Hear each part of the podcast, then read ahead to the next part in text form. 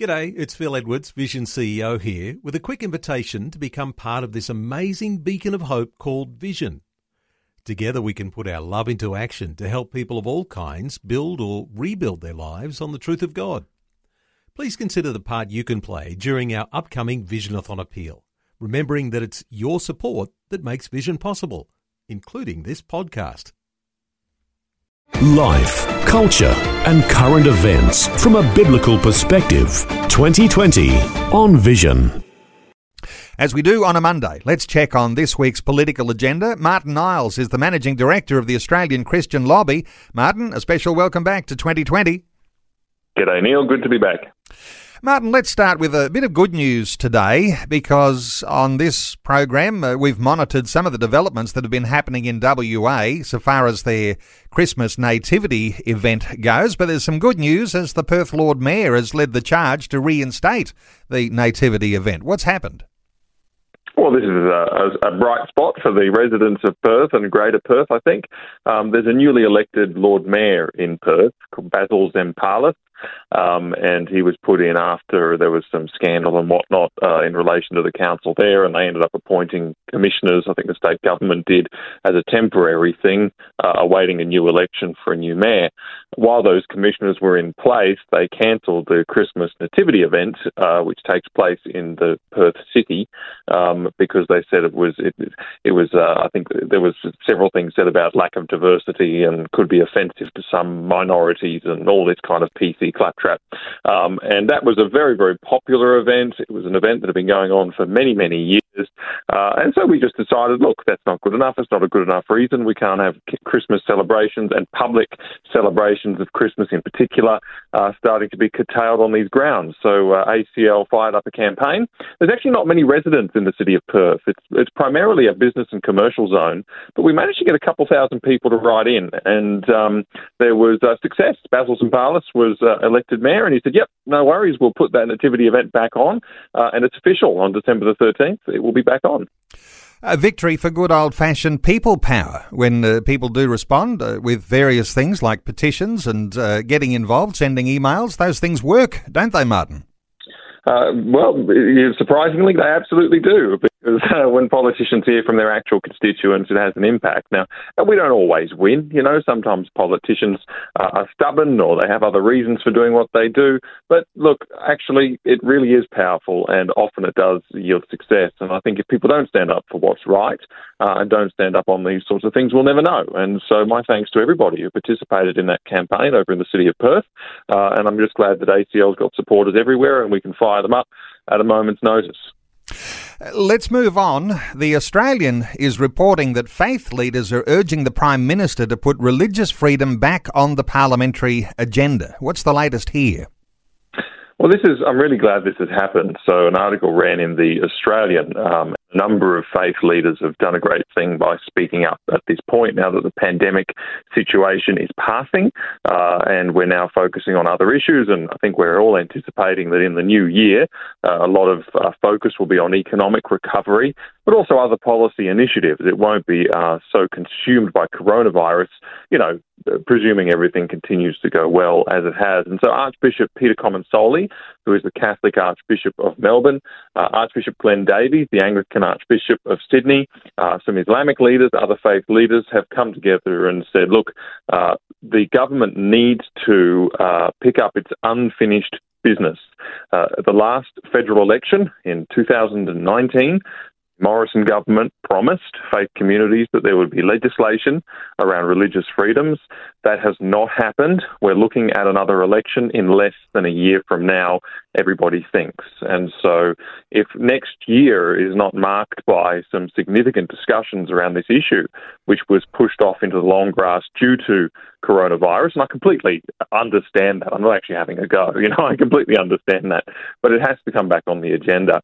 And I think, particularly, uh, Neil, it has to come back on the agenda because of some of the developments we're seeing around the country. Uh, even whilst coronavirus is on, you still see, for example, the Victorian government putting a bill forward that literally lists prayer as a potential criminal offence.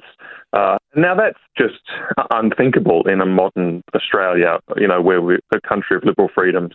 Um, it's just unthinkable. And so you sit there and you go, look, we need a religious freedom law to make sure this sort of stuff doesn't happen. And also, you know, uh, there's people, my old boss at the moment is being sued by some drag queens because he did a blog post objecting to grad, drag queen story time.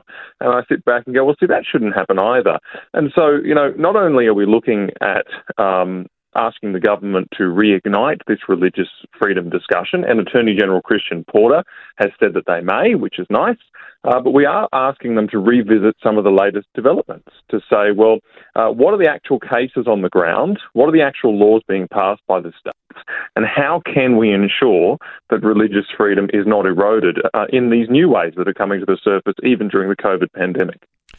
What we're seeing, Martyn, is this idea of overreach. I remember not that long ago there was even some thought that if the government does delay uh, bringing to the parliament these ideas around religious freedom, that that might not be such a bad thing because there's this presumption that we have a religious freedom, and then making legislation actually uh, can open up all sorts of uh, bad things. But when we're seeing all of this overreach that's happening, it clearly means that the government does need to bring this back to the table and start to uh, to grapple with it.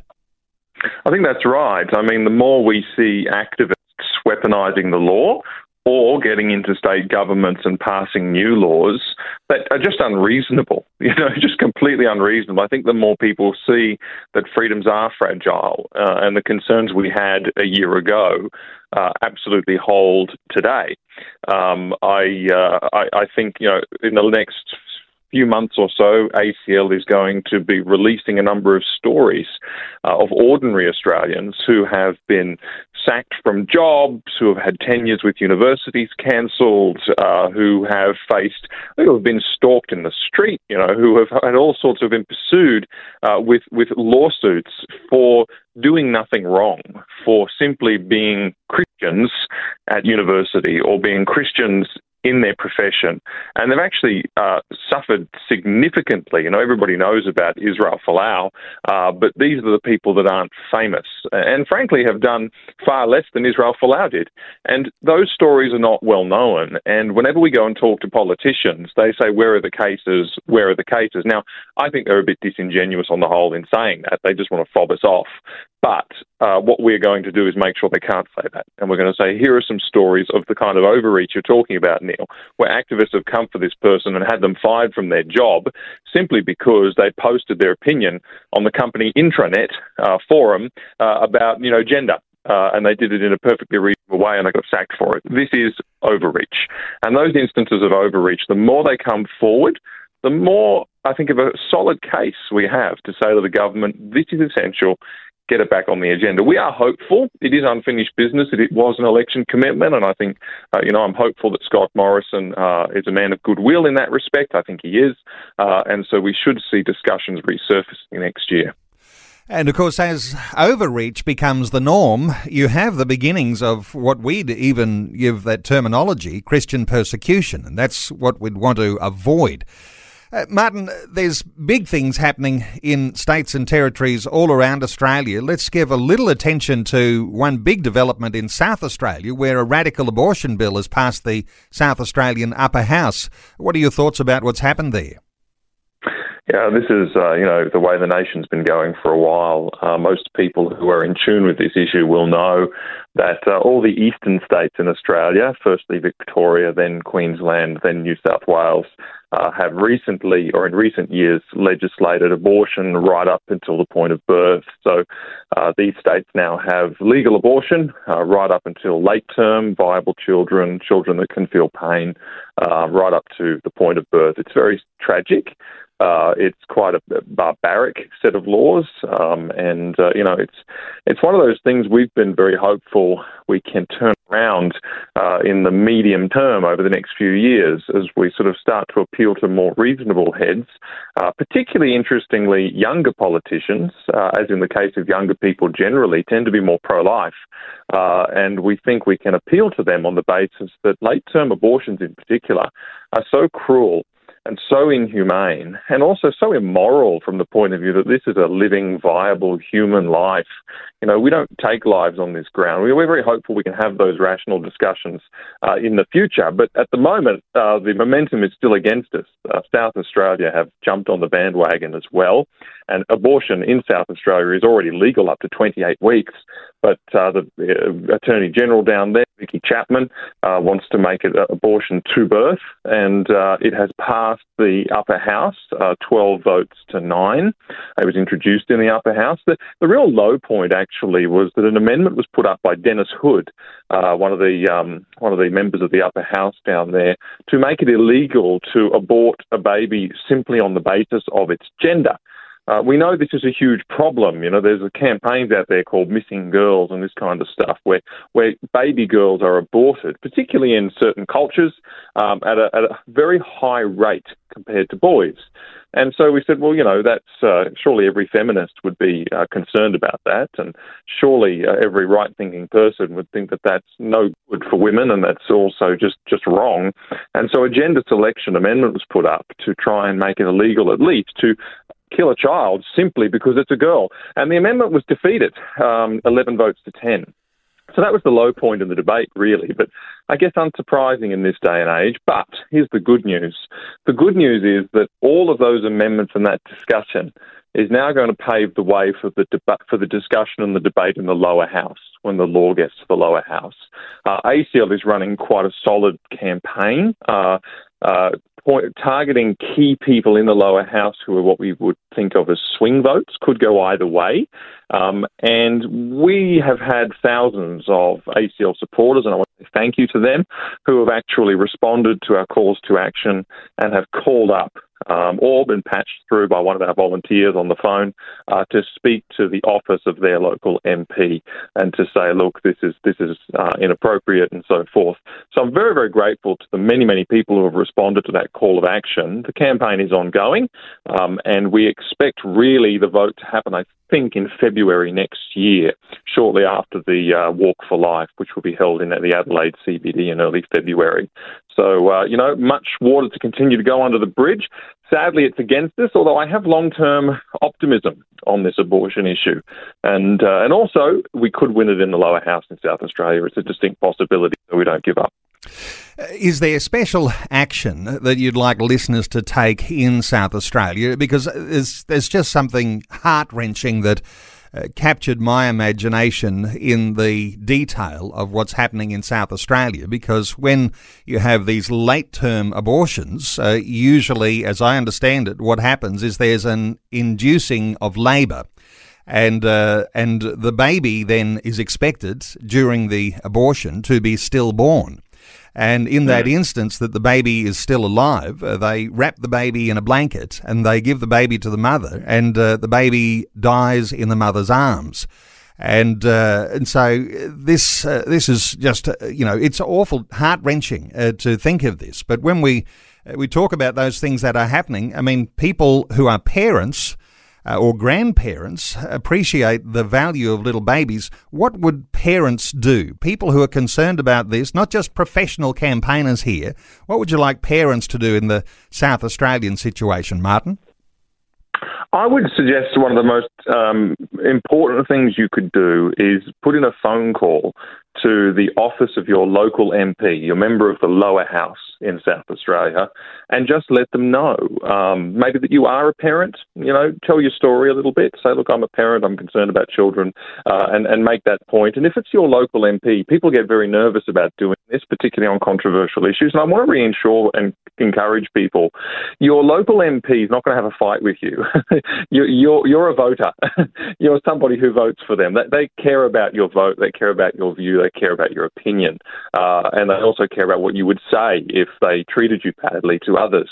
Uh, and so they're going to receive your call uh, very cordially, and they'll be very gracious, and they will hear you out. Uh, it'll probably be a staff member in the office, but what that person will then do is that they will log your call uh, in a register that they have. They will note your, your, your details, and they will tell the member. And if the member is receiving lots and lots and lots of phone calls on this, that is a very, very powerful thing. So I'd say don't just do it yourself, and you will get a friendly reception, I assure you, uh, and it will, doesn't need to be eloquent, it doesn't need to be articulate, it just needs to express your view. Uh, and then you need to uh, also tell your friends and family to do exactly the same thing. Uh, and the more phone calls they receive between now and the vote, which we think will be in February, we hope we have that time, um, you know, the more phone calls they receive, that is the single most powerful thing I believe constituents can do at this time. Before I let you go, Martyn, uh, there's just one more issue just to touch on, and perhaps we do this briefly, but not to uh, underestimate the importance. But Tasmania is taking some big steps towards legalising euthanasia, and the, the Premier in Tasmania has announced that he's going to support it. Uh, just quickly, what are your thoughts here? Yes, that's a real shame. You know, once the Premier throws his hat in the ring, uh, that means that it becomes very challenging for us. I, I, would say the same thing in Tasmania, which is namely that people who live there can call their lower house uh, MP or MPs, I think there's a Hare Clark system down there, um, and speak to them about um, about the issue. And again, you'll get a friendly reception. Uh, again, you'll be heard. You don't need to be articulate. But uh, I would say do that because it's the right thing to do, because it's important. I think silence is a real problem we have as Christians in the community, and the more often we speak up, the more often, the more we'll start to get taken more seriously. And so I would say, look, don't hold your breath, pray. The Premier's support is a big problem, uh, but also pray and act, and, and we wait and see where that's going to end. Well, Martyn Iles, always so valuable getting your update and uh, setting us on an understanding of things that are going on today and through the coming week as we check the week's political agenda. And I'll point people to the ACL website, Australian Christian Lobby. Martyn Iles is the managing director of the Australian Christian Lobby. It's acl.org.au, and there'll be articles and there'll be uh, podcasts and all sorts of good resource that you can become aware of the things that are going on and developing here in Australia, things that you're not hearing in the mainstream media. These things going on uh, sometimes uh, behind the scenes and and below. Uh, the uh, the surface. So acl.org.au. Martyn Iles, thank you so much for one, for the update once again today on 2020. Thank you, Neil. Always a pleasure. Thanks for taking time to listen to this audio on demand from Vision Christian Media. To find out more about us, go to vision.org.au.